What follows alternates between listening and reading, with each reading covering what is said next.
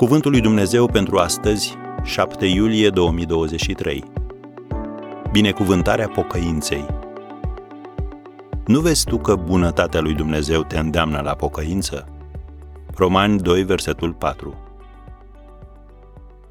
Când te afli pe un drum greșit, pocăința te ajută să faci o întoarcere de 180 de grade și să te îndrepți în direcția bună. Ce binecuvântare!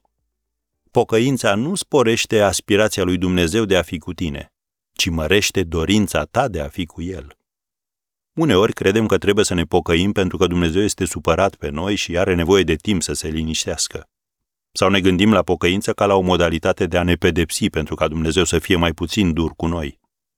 Asta nu e pocăință, este o stimă de sine scăzută care te face să crezi că ai atât de puțină valoare încât reacția ta nu contează. Cu toate acestea, prin pocăință înțelegi că, întrucât valorezi atât de mult pentru Dumnezeu, reacția ta este importantă. De aceea Apostolul Pavel scria că bunătatea lui Dumnezeu te îndeamnă la pocăință. Când îl iubești pe Dumnezeu, cea mai mare îngrijorare a ta nu este că Dumnezeu te va face să suferi, ci că faptele tale îl vor face pe el să sufere.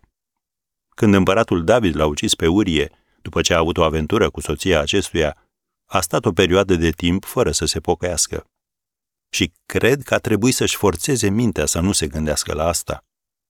Ce mod nefericit de a trăi!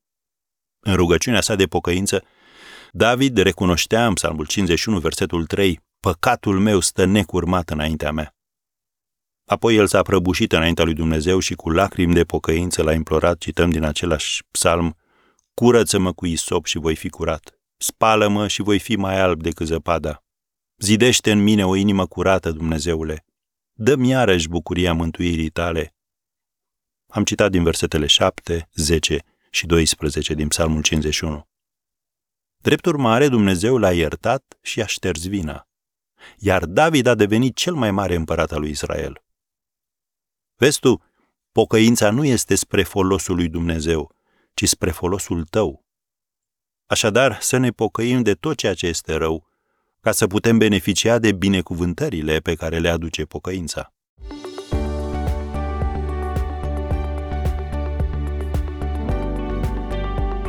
Ați ascultat Cuvântul lui Dumnezeu pentru astăzi, rubrica realizată în colaborare cu Fundația SER România.